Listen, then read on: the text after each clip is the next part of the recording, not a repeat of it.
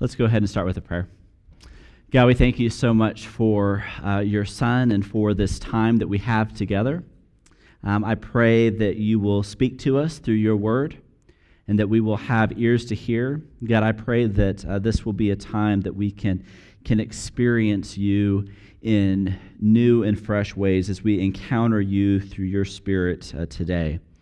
Um, God, we ask that you will eliminate the distractions and eliminate uh, the things that are, are heavy on our hearts, things that are racing around in our heads, uh, things that are ringing in our pockets, um, and uh, that you will just help us to hear you clearly now.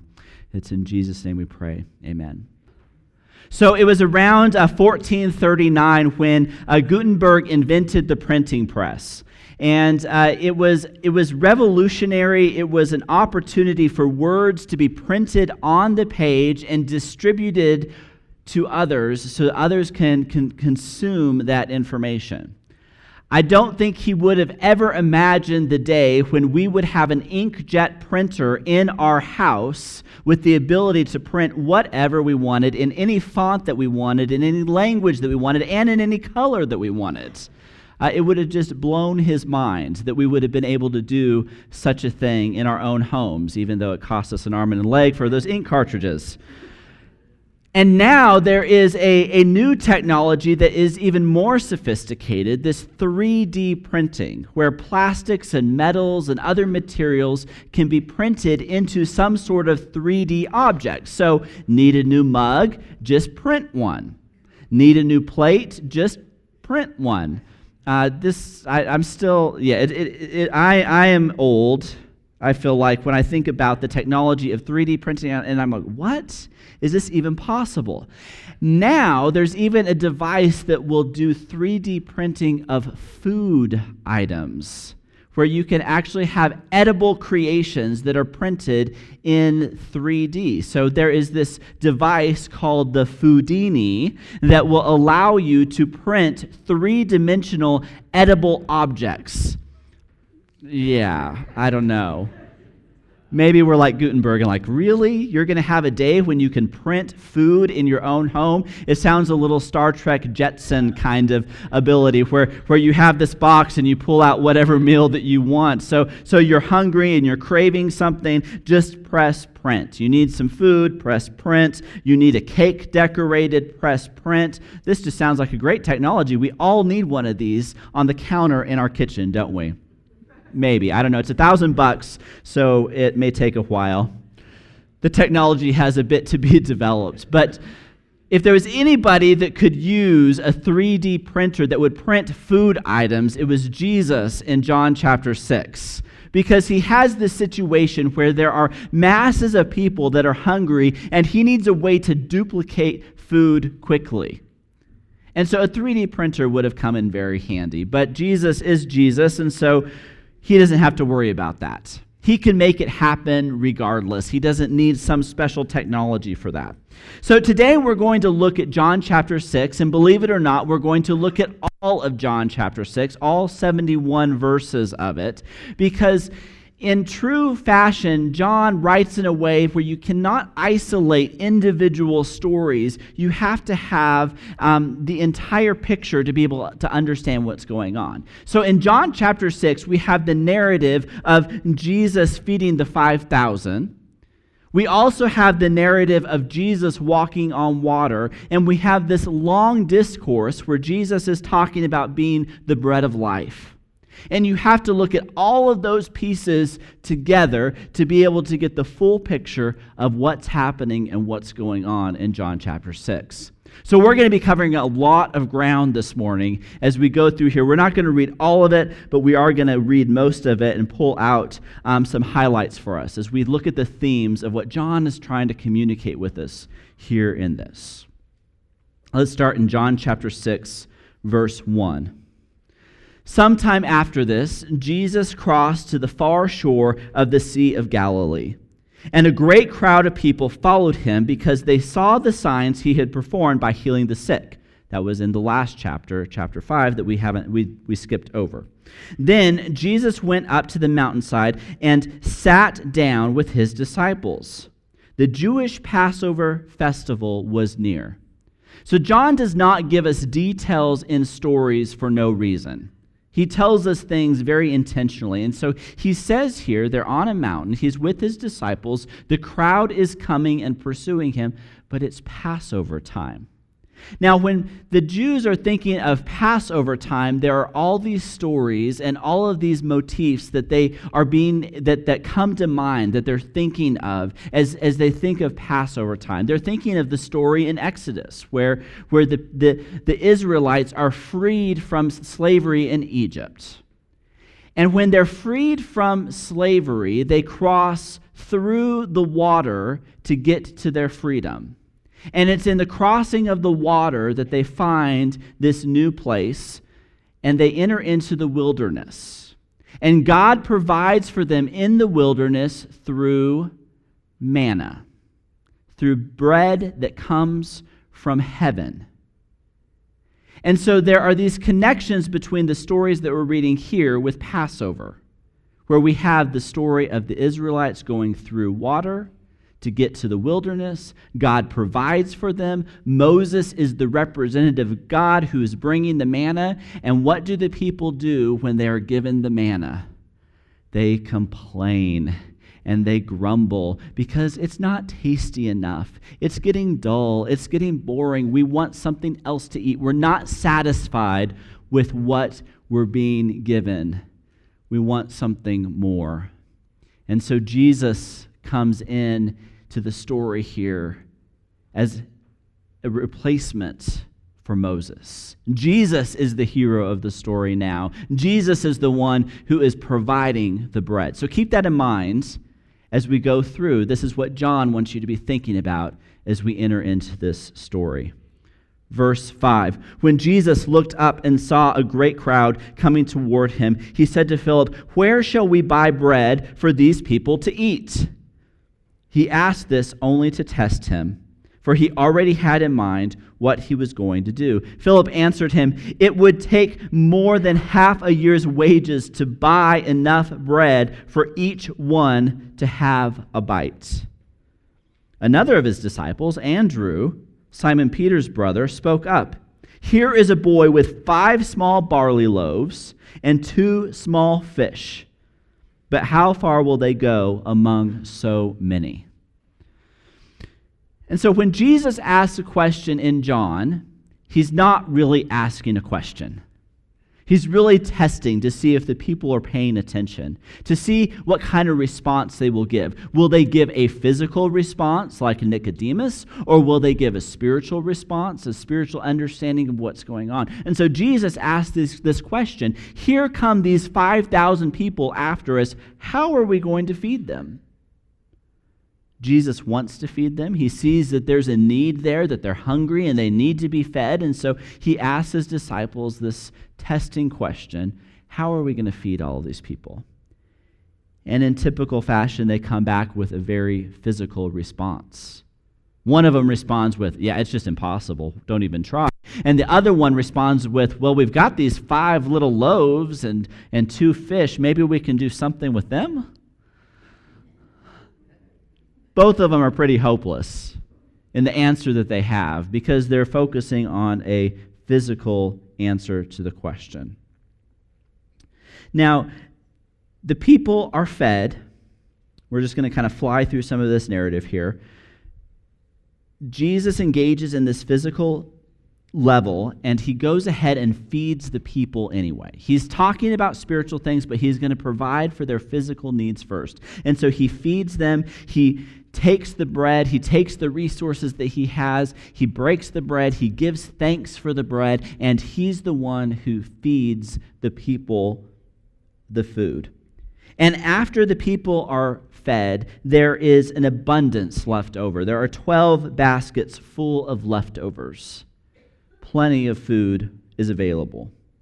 And now this makes a huge impression on the people. They, they see this. They, they see that there is food being supplied. And, and barley loaves were a bread that was for very poor people. And so the fact that the kid had barley loaves shows the poverty of the people. The people are hungry. They didn't think to bring their own lunch, and they are not packing their own supplies. And so these are people who are desperate for physical nourishment. And so Jesus comes in and provides this physical nourishment, which is an incredible response.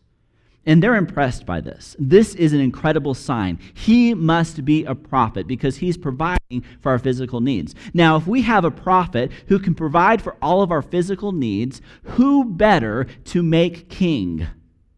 Are economic issues ever at play whenever we're choosing a new king or a new president or somebody to rule for us? We want someone who's going to provide for our physical needs. Jesus can provide for these physical needs in some pretty impressive ways. So let's make him king so that we can be freed from the oppression of the Romans because we'll have everything we need. They can't control us anymore. So let's make him king by force. And so the people want to make him king by force. Jesus knows what they're trying to do, and so he retreats to the mountain and goes to spend some time by himself. In the meantime, his disciples in the next episode, they cross over the water. They cross the lake to get to the other side of the lake. See the connections with the Passover story there. They cross over the lake and they're caught in a storm. Things are not going well for them. And once again, somebody needs to provide for their physical care because death is imminent as they fight this storm out on the lake. And Jesus walks out on the water and gets into the boat, and the storm is calm, and they land on the other side. Now all the people who are after Jesus to make him king, who want him to, to rule so that they are free from the oppression that they have, they too go across the lake and they go to the other side, knowing that it was only the disciples who went. They get to the other side and they see Jesus there and they're surprised to find him there. But they're in pursuit of him. Jesus says in verse 26 Very truly, I tell you, you are looking for me not because you saw the signs I performed, but because you ate the loaves and had your fill. Basically, you liked what you ate and you want more of it, and that's why you're pursuing me. Do not work for food that spoils, but for food that endures to eternal, eternal life which the Son of Man will give you. For on him God the Father has placed his seal of approval. Then they asked, What must we do? Jesus answered, The work of God is this to believe in the one he has sent. So now we're talking about belief again. So they asked him, What sign then will you give that we may see it and believe you? What will you do? Now, these are people who had seen Jesus heals people from the, from sick, the sick and also provide food for them. And they're after him because of these signs. And they're saying, again, what sign will you give us to show who you are? Our ancestors ate the manna in the wilderness, as it is, is, as it is written, He gave them bread from heaven to eat. So they're saying Moses had this ability to, to feed the people manna, what sign are you going to show us? These are the same people who just got fed. And then in verse 33, Jesus says, For the bread of God is the bread that comes down from heaven and gives life to the world. So, so God's bread is the bread that comes from heaven, and this is the bread that gives life. And then he makes this claim in verse 35 I am the bread of life. Whoever comes to me will never go hungry, and whoever believes in me will never be thirsty. So Jesus says the bread comes from heaven. And not only does the bread come from heaven, but I am that bread. This is the bread that will bring life. This is the bread that will satisfy in verse 40 For my Father's will is that everyone who looks to the Son and believes in him shall have eternal life, and I will raise them up at the last day. So the manna was, wasn't enough for the Israelites in the wilderness, and the bread is not enough for the people here either. They begin to grumble and they begin to complain about what it is that Jesus is providing for them. And so they want something different from Jesus. They have their physical expectations of who Jesus is and what he should be providing for him, for them, and they aren't happy with that. So Jesus calls them out on their grumbling, and he reminds them again of who he is and where he comes from. I am the bread of life. I'm the one who comes from the Father. And in verse 46, he goes into more detail. No one has ever seen the Father except the one who is from God. Only he has seen the Father. Jesus is the only one who's seen the Father. Very truly, I tell you, the one who believes has eternal life. I am the bread of life. Your ancestors ate the manna in the wilderness, but they died. But here is the bread that comes down from heaven, which anyone may eat and not die. I am the living bread that came down from heaven. Whoever eats this bread will live forever. This bread is my flesh, which I will give for the life of the world. And so Jesus is the bread that comes from heaven. And not only is he the bread that comes from heaven, but you are to consume him, you are to eat him.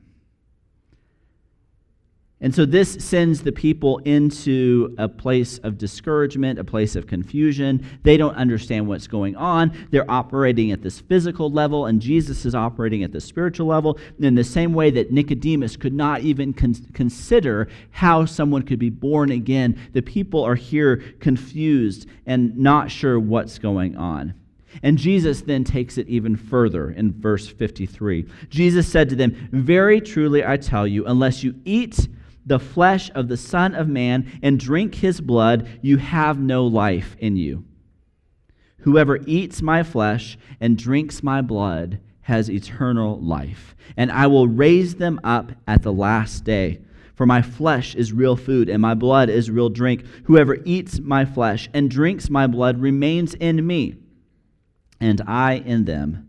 Just as the living Father sent me, and I live because of the Father. So the one who feeds on me will live because of me. Now, Jesus just goes to a completely different place. Jesus is suggesting cannibalism here, where we are eating his flesh and we're drinking his blood. What in the world is he talking about? And now that we know the entire story, we see that Jesus is talking about his death, a death on a cross. But the people don't understand what's going on here. They're at that physical level. Jesus reminds them that in verse 63, the Spirit gives life. The flesh counts for nothing. The words I have spoken to you, they are full of spirit and life. If you want life, you have to consume Jesus. And this is something that is operating in a spiritual world that cannot be seen in the physical forms of bread, but is something that is seen through the Spirit. And this is too much for many of them to handle. And at this point, people become discouraged. They're, they're not getting the king that they had hoped for. They're not getting what they had expected from this encounter with Jesus. And so they turn their back on him and they leave. They walk away saying, This is too weird. This is too much. And so they walk away. And they're disappointed and they're confused. And so Jesus looks at his disciples and says, Are you going to do the same thing? Are you going to leave or are you going to continue to follow? And Peter gives this incredible response. He says, Lord, to whom shall we go? You have the words of eternal life. We have come to believe and to know that you are the Holy One of God.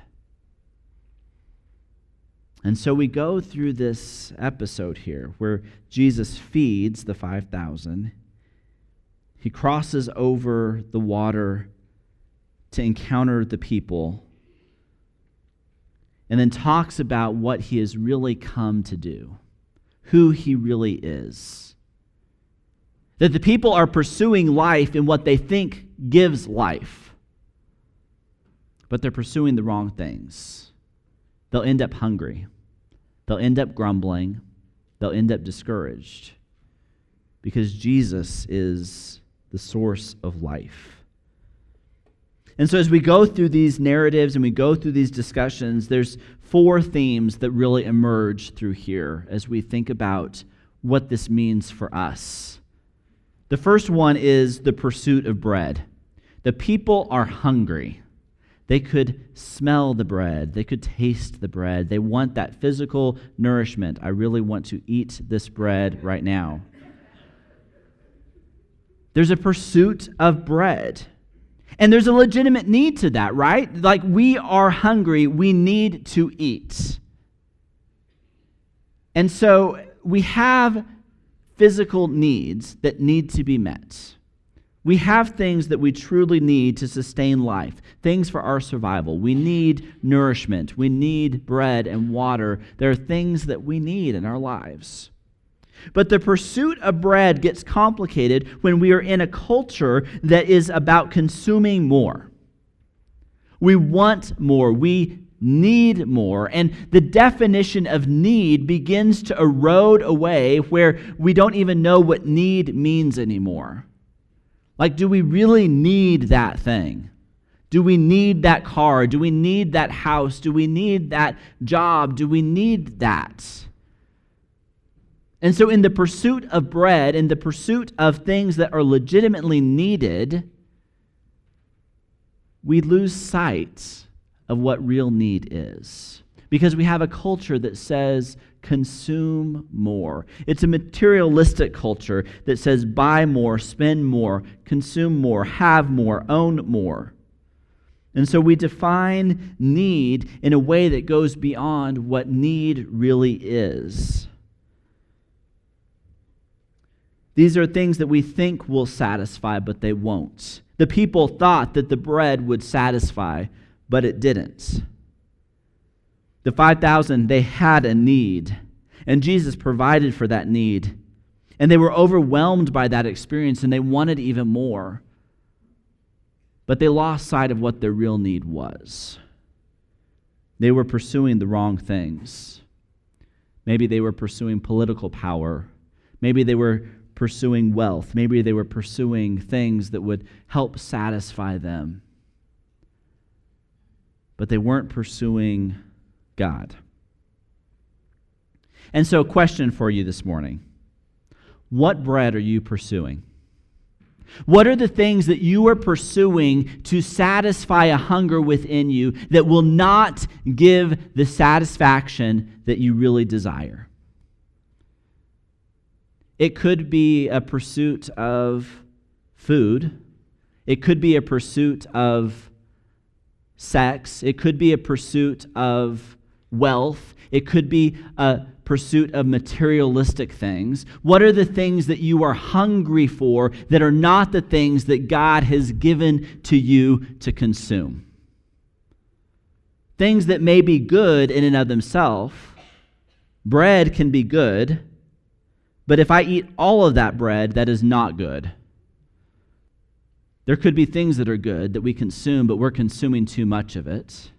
It could be social media. It could be entertainment. It could be recreation. It could be relationships. It could be a lot of different things where we are pursuing that bread, thinking it will satisfy a hunger in us, and it won't. What bread are you pursuing? A second theme that we see here is a religious pursuit of bread. Now, this is an interesting one where the people see Jesus as a prophet because of the signs that, they, that he has brought. And they pursue him and they take him and want him to be their king. And so there is this mix of religious and political. This mix of two different worlds where they, they see the religious value of Jesus. They see him providing a good thing, but they take it and they manipulate it for their own gain, for their own agenda, for their own desires. And so th- there are many people, and, and most of us would fall into this category, where we realize that material things are not where happiness is found. At least cognitively, we think that. We may not behave that way. But, but in our heads, we know that the material things in this world are not the things that are going to provide happiness. And so we pursue other things. For many of us, we pursue religious things to provide for that happiness because we know the happiness is not found in the bread, the happiness is found in God. And so we pursue religious things. But what happens is there is a very slight variance of that where we start pursuing religion instead of pursuing God. And so our attendance at church what we do in our quiet time, the things that we do that are religious, become the focus in and of themselves, and we stop focusing on God. We easily become distracted by the busyness of church and the activity of church and the things that are good, but we lose sight of God. We pursue religious bread.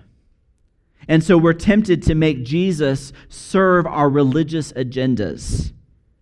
And in, in this regard, the, the religious agenda becomes more important than Jesus himself. The emphasis becomes more on the practices and the form than on Jesus. The church has many forms and many traditions that are designed to nurture us and feed us, but, but too often they become the focus. Too often, we focus on those as an end instead of a means to get us into an encounter with God. And in the pursuit of religion instead of the pursuit of God, God's voice becomes silenced. We're no longer hearing him. And so, another question is what religious bread are you pursuing? What spiritual practices or, or what religious practices have taken your attention away from Jesus and onto the practices themselves? Is church about church or is church about God? Is our faith about who He is or is it about something that we're comfortable with? Is it about our agenda? Is it about our tradition? Is it about what we think religion should be? These 5,000 people, they thought Jesus should be king. They thought that he should have political power. They thought that he should free them from the Roman oppression that they were a part of. And Jesus says, That's not why I'm here. And many of them were discouraged. A third theme is being fed by God. It's not the pursuit of physical bread, it's not even the pursuit of religious bread. It is about being fed by God. Jesus describes what, uh, as Jesus describes what they have experienced in the feeding of the 5,000, he shifts, he shifts their focus from this physical form of bread to the spiritual. It isn't about the physical bread. That's not what the story is about. It's not about the feeding of the 5,000 for the, the physical consumption, it's about the spiritual consumption. It's about the spiritual bread.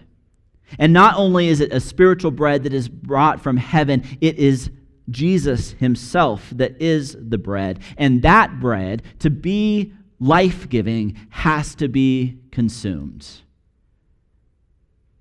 If we want life, we have to eat the bread from heaven. We have to consume Jesus.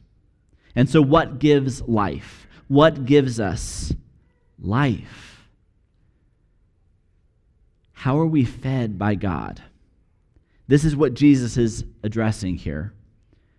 But John doesn't give us any simplistic answers, much to our disappointments, much to our frustration. It's still this very abstract thing that he's talking about because as we simplify the answers, we come up with very practical ways to implement this, and then we have religious forms instead of a pursuit of God. And so when we oversimplify what it means to be fed by God, we lose our focus on God and shift our focus on to practices. But we're to pursue God. We consume God. We're in relationship with God.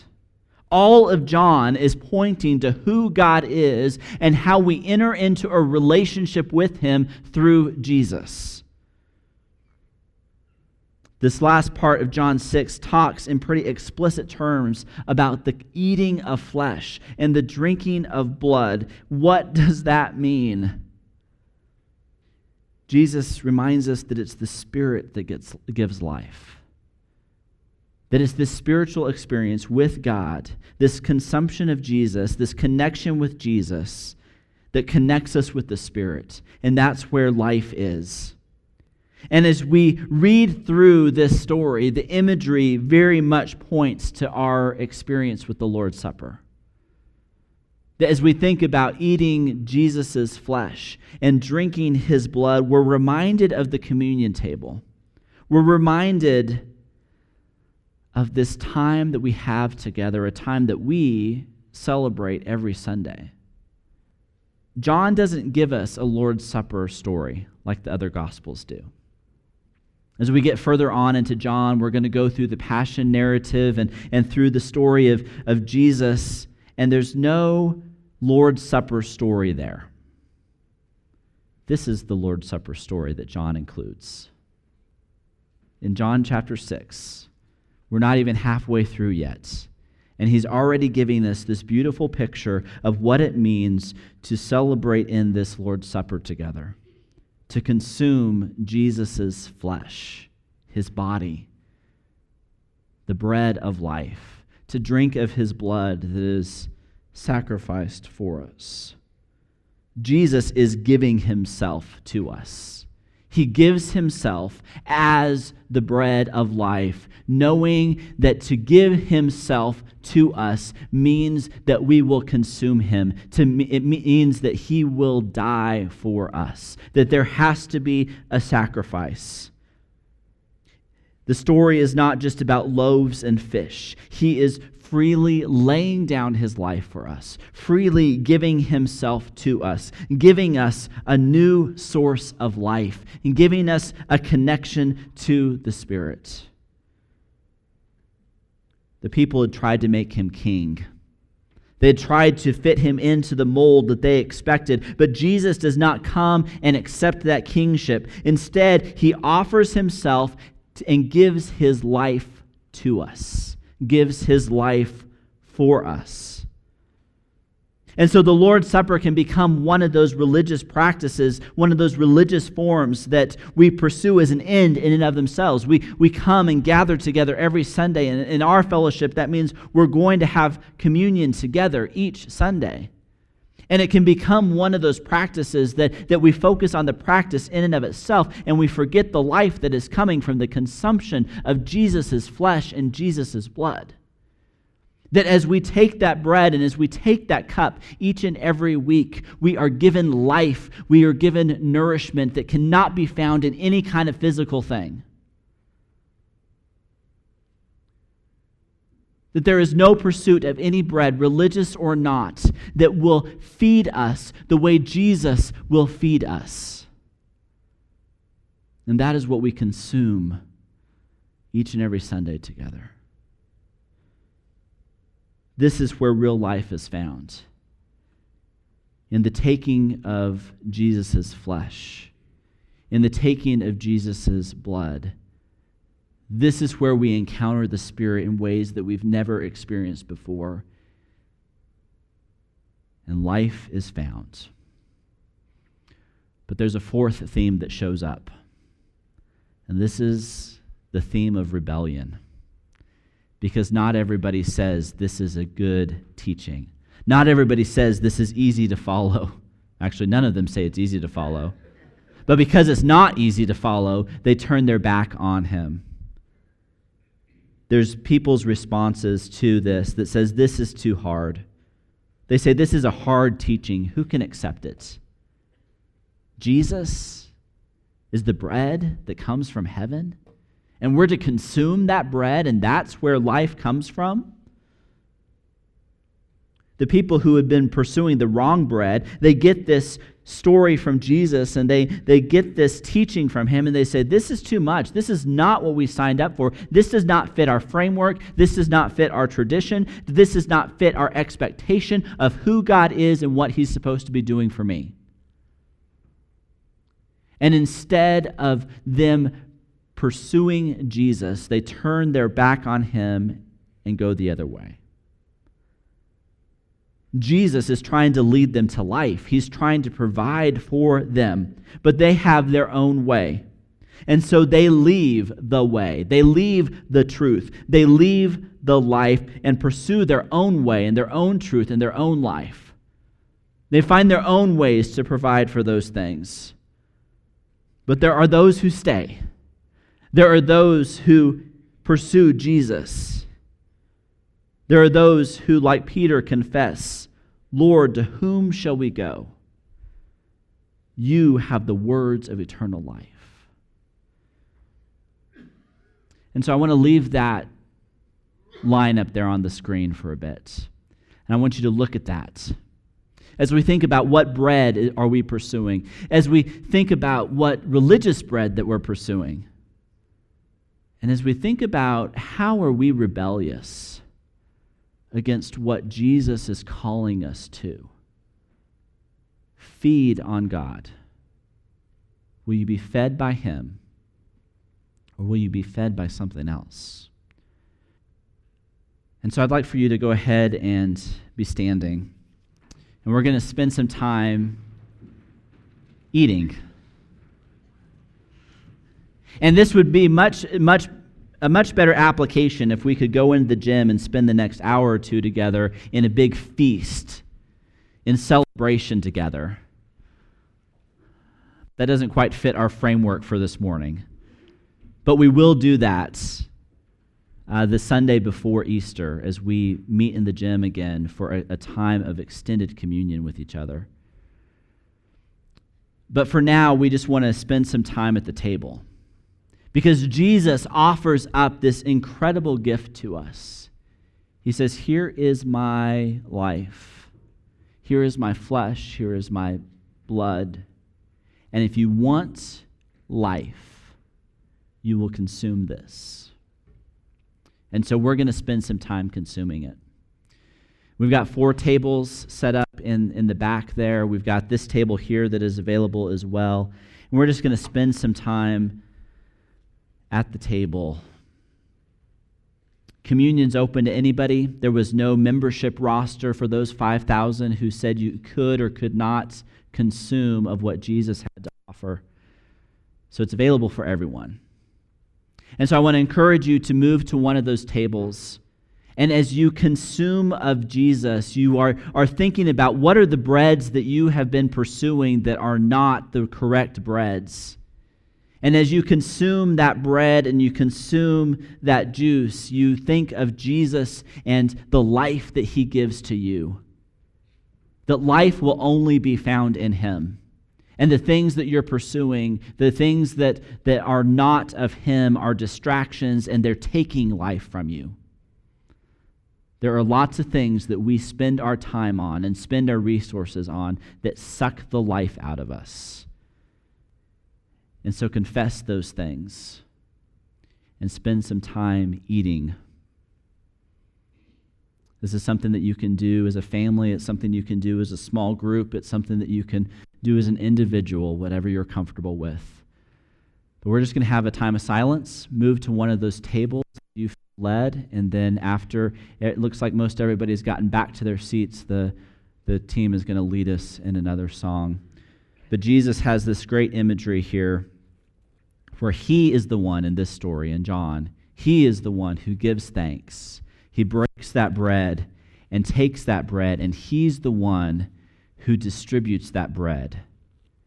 It's not the disciples who pass it out in, the, in John's story. Jesus is giving himself to you. Let's pray together. God, we thank you for your word and your life. We thank you for Jesus and his death on the cross, his sacrifice for us, his willing gift to us that we could have life. And so, God, as we take these emblems, as we, as we take this bread and as we take this cup, I pray that we will be reminded of the life that we have in you and that we will turn our backs to the false things that we turn to as we pursue you with all that we have. God, where should we go? We know that you have the words of eternal life.